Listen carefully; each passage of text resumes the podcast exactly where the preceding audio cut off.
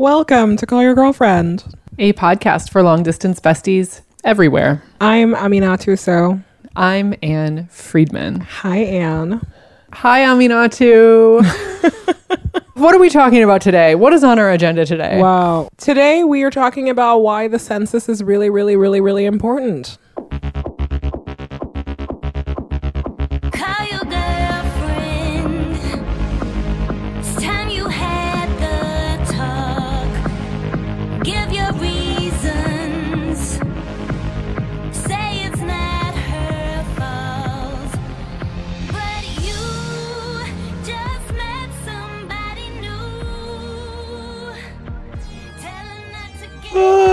What what do we even say? I truly am like there's everything and nothing to say. I, you know, every time I get a really bad attitude about pandemic, I really have to remind myself that I am not suffering at all. And that's not to say that it's not hard and it's not awful or to minimize just the existential dread of it all. But perspective, man, it's important. You know, we're doing the like check in on each other, how are you doing? But in fact just kind of end up on the phone or staring at each other's faces going, oh. That was me and my therapist on Zoom yesterday, where and he let out a sigh so big I thought it was me at first. I was like, "How are you doing over there?" And it just, I don't know. Shout out to the mental health professionals.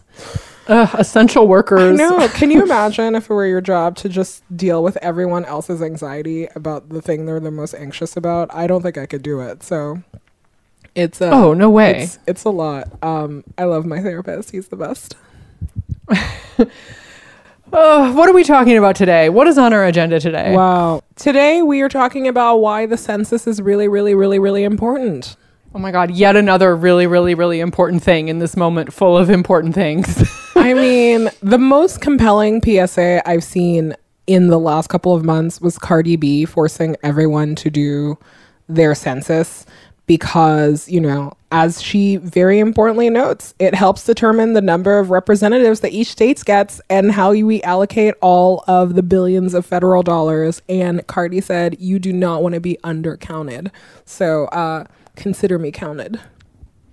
Right. I mean, and this is also something we know from previous censuses. Censi? Cens- Sensei? censuses? Sensei?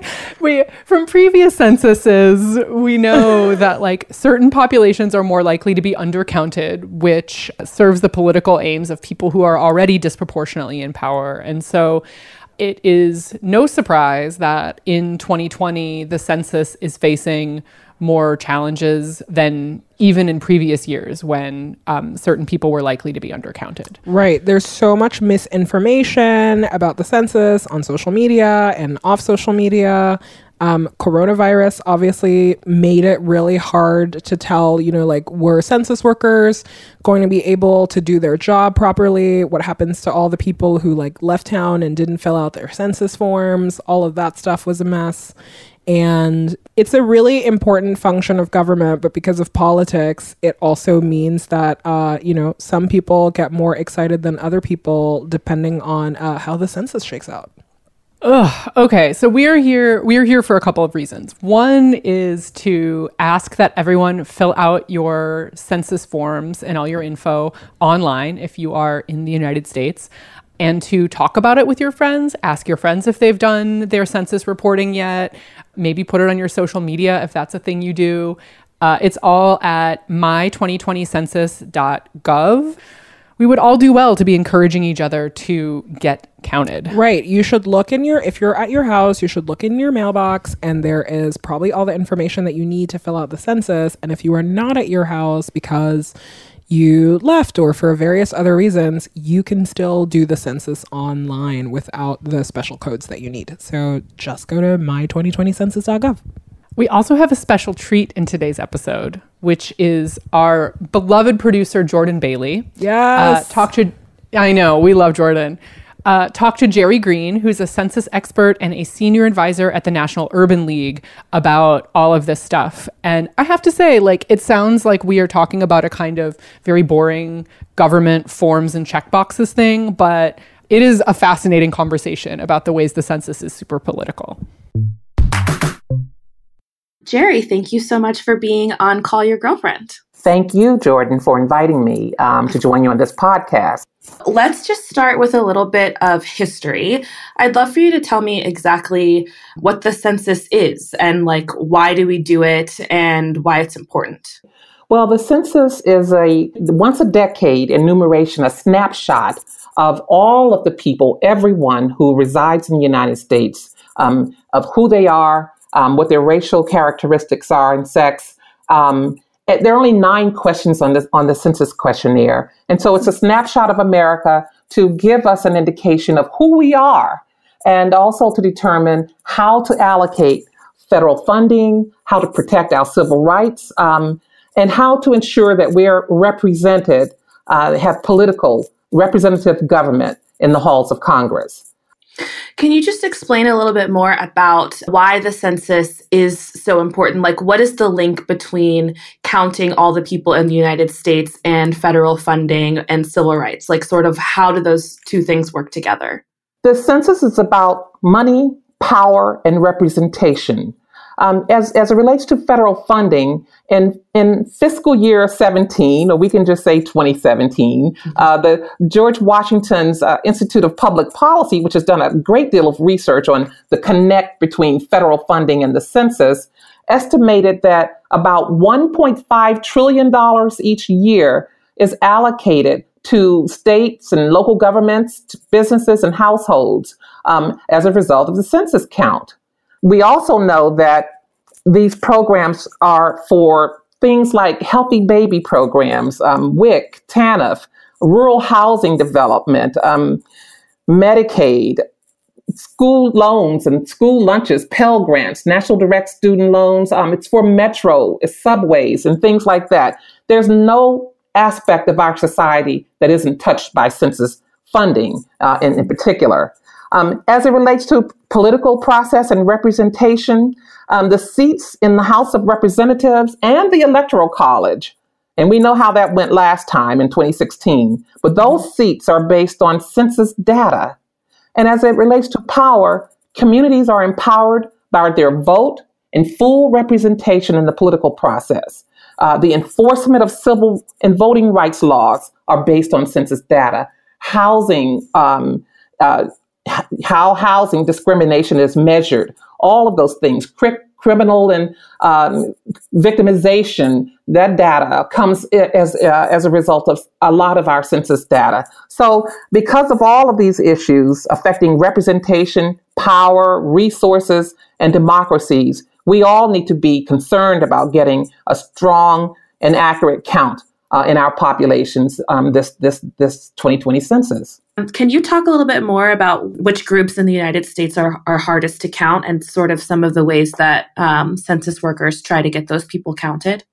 Sure. I hate to refer to the term hard to count because it sounds like, you know, we're putting the blame on populations. Right. Um, and that's just not the case because, you know, there's a history of distrust in this country around uh, the treatment of certain individuals. And um, it, it, creates um, cause for distrust and fear oftentimes. And it's something that stakeholders like the organi- organization that I work for, the National Urban League, is out uh, and uh, trying to combat these fears and distrust. But fear and distrust is a big issue for communities of color. People who are renters are hard to count, if you will. Mm-hmm. Um, the the being in a transient na- nature, moving constantly. You know, whether you're staying with an auntie or um, sometimes or elsewhere, um, that's the problem.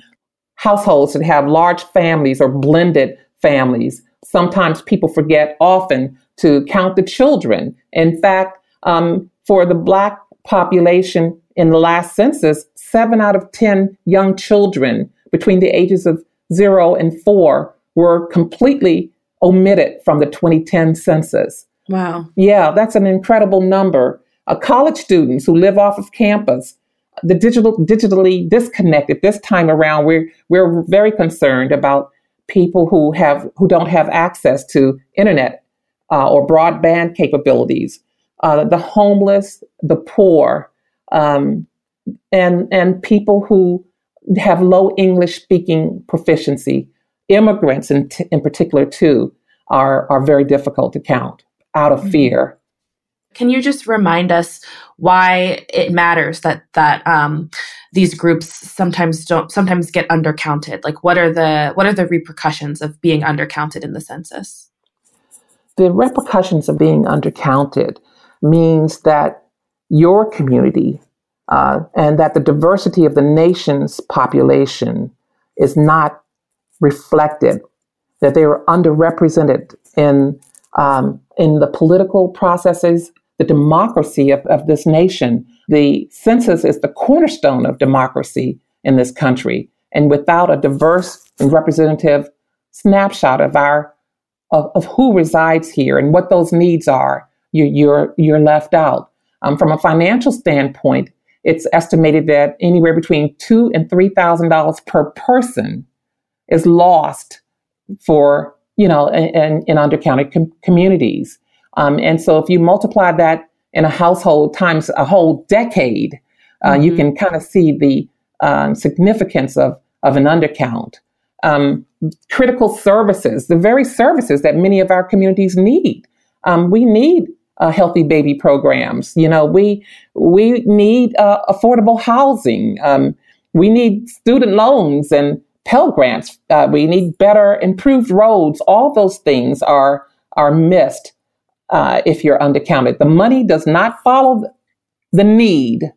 Mm-hmm. That 1.5 trillion dollars follows the count. So if you're not counted, you don't get those those services. You don't get those funding. And these are this is not welfare. This is money that taxpayers have paid. You've already paid this. So it's not like it's a handout. These are programs and services that are rightfully every person in this country should benefit from. You've talked a little bit about the coronavirus and how that is impacting the 2020 census, but I understand that there are some other sort of unique challenges that the 2020 census is facing that are new from years prior. So, can you talk a little bit about what the other challenges are in, in the count accuracy this year? Sure. We have uh, issues related to the digital divide, as I mentioned earlier, uh, particularly affecting rural um, com- communities who don't have broadband access. Um, this is new for this census.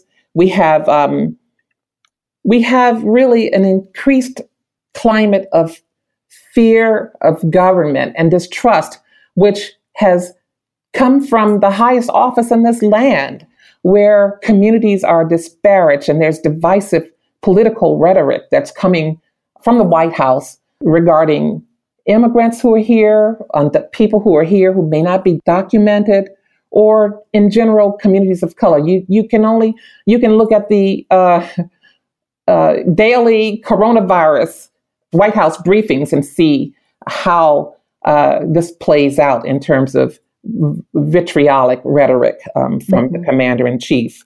Um, we have so we have this politicization of the census as well. We have disinformation campaigns. We have social media where we know that there are groups out there who are trolling social media pages and putting out incorrect misinformation to discourage census participation within communities of color. Sometimes these things will say, oh, coronavirus is in full effect and the census has been canceled. And that's nothing further than the truth. This census will take place this year. It's ongoing right now. But there are all kinds of things to discourage participation that we're seeing that's new as well. Are there ways that um, you found in, groups like the one that you work for, are there ways that people are trying to combat these challenges, particularly the the online misinformation?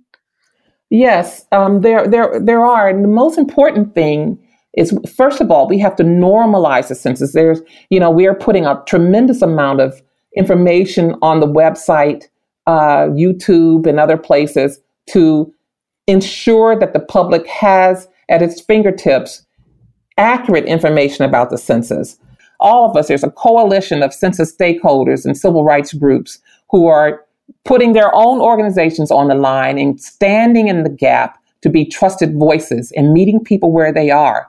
That's what the National Urban League is doing with its 90 affiliates. We reach 2 million people each year providing uh, housing, programs, job development, and so forth. And we're using those opportunities to educate the public about the importance of the census.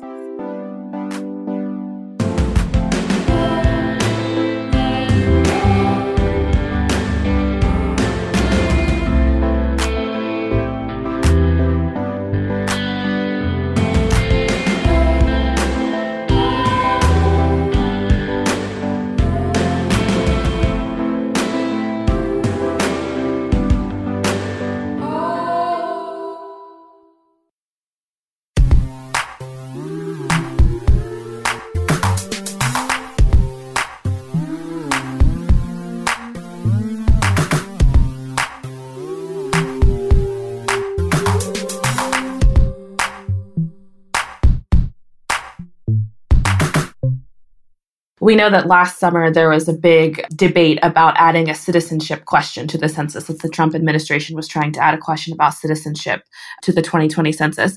And the question did not get added, but I understand that people are still worried that that will impact um, the census count. Can you talk a little bit about about that, about that question, and about um, the ways that it might still impact the census, even though it's not actually on there? Yes, that citizenship question really you know, while we were meeting organizations out here who were planning outreach activities and messaging for communities to educate them about the importance of the census, uh, and then here comes this citizenship question that the uh, Trump administration put forward. Um, Secretary Ross, uh, in conjunction with uh, Attorney General Barr, concocted this plan. The census is heavily researched all decade long to find the most optimum questionnaire that they can provide to, to the residents of this country. And this test was just haphazardly thrown out there. It wasn't tested. And it asked individuals if point blank, are you a, are you a citizen or not? And if you are a citizen, under what is your status? What kind of, uh, on what basis are you uh, uh, living in this country? And it just sent a shockwave across um, not only undocumented communities, but families across the country of immigrants who feared that the Census Bureau, this was a, not only a tool to um, perhaps share this information with law enforcement, Homeland Security, and ICE, but also to deny uh, a large segment of, of the people who live here in this country um, a right to services and programs, federal programs. Um, and and that was that that uh, the ripple effect of that is still being uh, felt. The Supreme Court ruled last year, last summer, that this this citizenship question was unconstitutional and that it was designed for political purposes to suppress the political power and voting rights of, of particularly Hispanic popu- the Hispanic population and would not be added to the should not and would not be added to the census questionnaire. However, the fear lingers. We're still mm-hmm. getting, when we go out to communities and talk about the importance of the census, we always end up in a dialogue about the citizenship question. So we're combating it still. Mm-hmm. We're still fighting uh, the after effects of that ill uh, designed and ill placed uh, question that was scrapped by the Supreme Court. Yeah. And are there other ways that the that this administration is mishandling the census. I, I, feel like I read, or I know I read um, in a couple of places that there was maybe not as much funding um, for the census count this year, and that there's uh, some concern about lack of adequate testing for new technologies. Can you talk a little bit about those things and, and other ways that the Trump administration may be mishandling the 2020 census? Sure. Throughout the decade, uh, the Republican Congress there has been census budget insecurity. Uh, there has been little funding and little room to fully test census operations. Typically, there are three, for instance, dress rehearsals in years ending in eight. Because of underfunding, the census was only able to do one test. And this really does complicate the, the census process and operations when you can only do one test. So, outreach, the hiring of partnership specialists who are the lifeline between the Census Bureau and communities and hard to count communities in particular. The hiring of partnership specialists was was delayed. Uh, there are all kind of consequences as a result of the budget insecurity that the Census Bureau has experienced this most for most of this decade, and it's had it has had devastating effects uh, in terms of the efficiency of the census and its operations in, in many cases. One of the things that the administration and the Republican Party is doing as well is, uh, as it relates to misinformation and disinformation, one of the things is that they had a fake census questionnaire that they put out there, um, which ended up being uh, a an RNC, a Republican National Committee fundraiser. But Oh, it said this is the official census. This is the official census, and it looked like a census questionnaire, uh, and it was actually a fundraiser for the RNC. And Oh so, my goodness. yes, indeed. so there was a great deal of attention to that uh, a few couple of months ago, and stakeholders um, like the National Urban League and others have fought against this and tried to in, calm our communities that this is not a census. This is not an official census, and it was something that was developed for political purposes to further the um, efforts of the of the Republican Party uh, this That election seems cycle. that is that not illegal? That seems illegal. Uh, yes, many people believe that it is illegal, but yes, it was a bold and brazen effort once again, just like the citizenship question, to misinform populations and Wow. misrepresent intentions as it relates to the, the census. That's absurd. It is. hmm And we talked about it a little bit before, but I'm just curious if you could talk a little bit about the ways that you think that coronavirus and the current pandemic that we're experiencing, how you think that might affect the 2020 census. The census is a is a celebration of this country. It should be, and it's a time for people to become uh, civically engaged in the dem- democratic process. So it's a cause for celebration, and it's just unfortunate that today, of all days, Census Day is overshadowed by the horrible concerns and fears that we have with respect to coronavirus. So all of these public engagement things that would have been face to face where you would see your council member or your elected, your governor or someone, um, your ward captain out there. You, those, all of those things have been eliminated. As it relates to the Census Bureau, right now it's about getting the count, and the Census Bureau has to interface with the public uh, to get those forms in if they're not going online. And so they have suspended the enumeration of off-campus college kids. The enumeration of the homeless has been suspended. And we're also worried about in rural communities, whether it's on American Indian reservations or in rural Black uh, communities of color across the South, those operations where the Census Bureau would deliver census questionnaires to these rural communities that do not have internet access, nor do they have mailboxes to receive mail, uh, that operation has been delayed indefinitely as well. Mm. So this is going to have an impact on the count. Absolutely. Um, for any of our listeners who aren't already census workers or engaged in this um, issue as activists, how can they help? How can we be a part of, you know, making sure that the that this year's census gets the most accurate count that it can? Well, the important one of the important things is we just it's so good that the census is now online. So you don't have to leave your home. You can self uh, distance yourself and fill out that form online. Go to my2020census.gov and go there and fill out your form. And we need to tell people, uh, everyone we meet, family members, and so forth, that you can do this. This is important. And that's what, you know, our, our communities and people who are not involved in the census can do. You can fill out your form online and take your receipt and share it because when you hit that send button online, you will get a census uh, confirmation that you've participated. You can take a picture of that and send it uh, to your network, to your family members, and encourage them to count everyone, including the babies, um, whether they're foster children, adopted children, you know, co- cousins, uh, unrelated family members. Um, we can remind our own families to do that. Um, it's really going to be a little tough, you know, because schools are very important too, and uh, teachers could play a role, but the schools are closing down, and this this this, this environment uh, that we have now is really impacting that. But each person can take personal responsibility and tell people to go online that it's simple, it's easy, and it's safe. What is the final deadline for filling out your census form? Is it, did you say August 14th? Is that right?